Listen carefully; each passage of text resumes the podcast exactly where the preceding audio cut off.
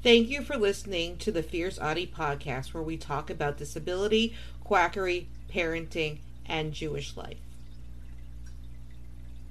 Grunya Sukhavera was a Jewish Ukrainian psychologist who discovered autism almost 20 years before Leo Kanner and Hans Asperger published their work. They did not have the first accounts of autism, Dr. Sukhavera did. Dr. Sukhavera was born in Kiev to a Jewish family of Chaim Feitelvich and Rachel Luzafovna Sukhavera. Dr. Sukhavera graduated medical school in 1915 in Kiev. Upon graduation, she joined a team of epidemiologists that traveled to areas of Ukraine affected by outbreaks of encephalitis and other infectious diseases. When the Russian Revolution broke out two years after her graduation and medical professionals fled or died in battle, she joined Kiev's psychiatric hospital. There was a shortage of doctors, so she helped where she was needed. In 1921, Dr. Sukhavera relocated to the Psychoneurological and Pedagogical Sanatorium School of the Institute of Physical Training and Medical Pedology Russian term for psychiatry, in Moscow. This institution was open to help orphaned, traumatized or displaced children due to World War I. It took a more scientific approach to understanding child development than most clinics at that time. The way this clinic was set up may have helped Sukhavera to describe autistic traits as accurately as she did. Her assessments were extremely detailed. They included the psychical health, noting hemoglobin counts, muscle tone, gastric health, skin conditions, and other details. She documented small changes in behavior. These were lack of smiles, excessive movements, a nasal voice, or a trigger to a meltdown. She spoke to many members of their families when observing some behaviors that ran in families. First observation of autism. In 1924, a 12 year old boy came to her clinic in Moscow for an evaluation. He was different than his peers and other people did not interest him.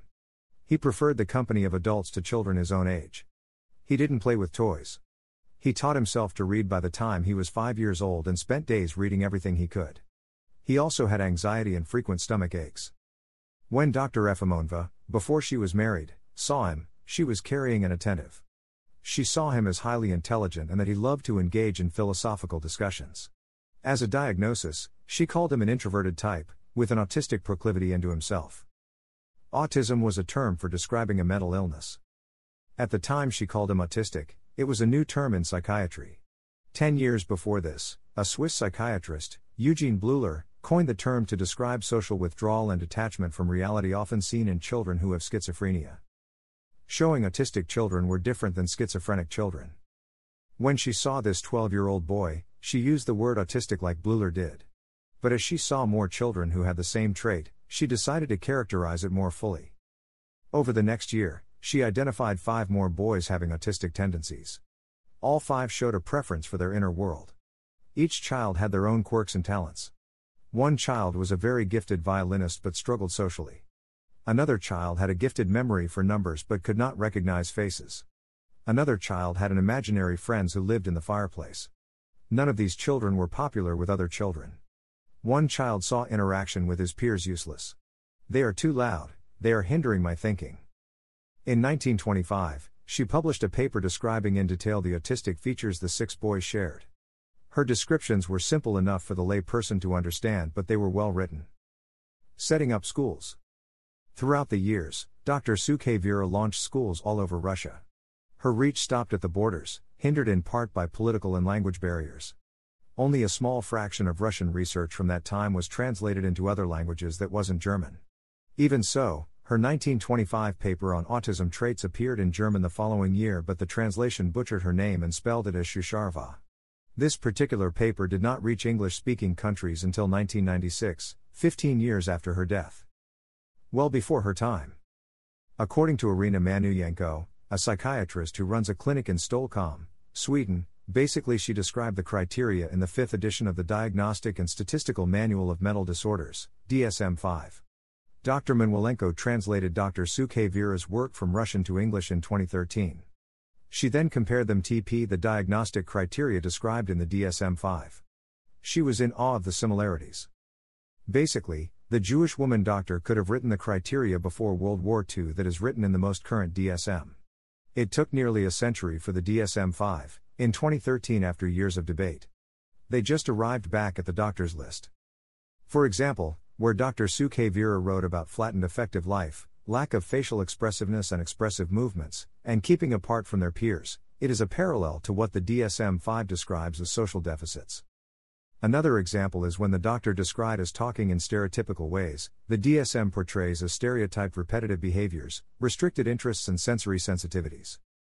Dr. Sukhavera is not well known in the West but is the most well known name in child psychiatry in Russia, according to Alexander Goryunov, the lead researcher in the Child and Adolescent Psychiatry Department at the Mental Health Research Center in Moscow. She saw and evaluated these children when the Soviet Union was still in power, so there was some isolation. Work reviewed in 2011.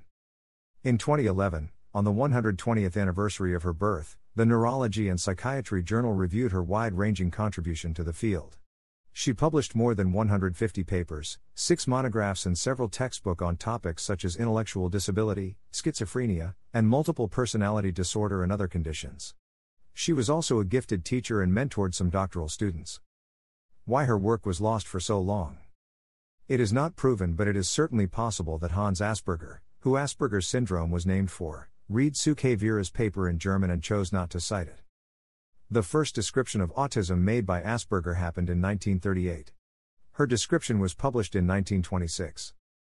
In 2018, historians Edith Sheffer and Herwig Czech independently reported that they found evidence of Asperger's cooperation with the Nazi Party. He sent dozens of disabled children to be murdered. It is speculated that that since Sukhavera was Jewish he may not have wanted to give her credit. Manouilenko speculates that he may not have been permitted to give her credit but no one will truly know this. Written like a parent, Sukhavera wrote that her goal was to help the children stay connected with real life, its tempo and movement. She was sensitive and intuitive as a clinician, it's unfortunate that it took so long for her work to be accessible. Sources Greater than how history forgot the woman who defined autism https slash pmc articles pmc 5696677 slash https colon slash slash www.scientificamerican.com slash article slash how history forgot the woman who defined autism slash https colon slash slash link.springer.com slash article slash 10.1007 slash S0078702101877 https colon slash slash www.researchgate.net slash figure slash grunya efi movna sukareva reproduced with permission from av gorayanov underscore fig 1 underscore 274317752 https colon slash slash peoplepill.com slash people slash grunya sukareva https colon slash slash historyofyesterday.com slash the forgotten story of the woman who defined autism 8912600dd1 Don't forget to subscribe or follow on Spotify, Apple Podcasts, Facebook, Twitter, YouTube, and Instagram. Keep on speaking your truth and never let your flame burn out. Thank you for listening.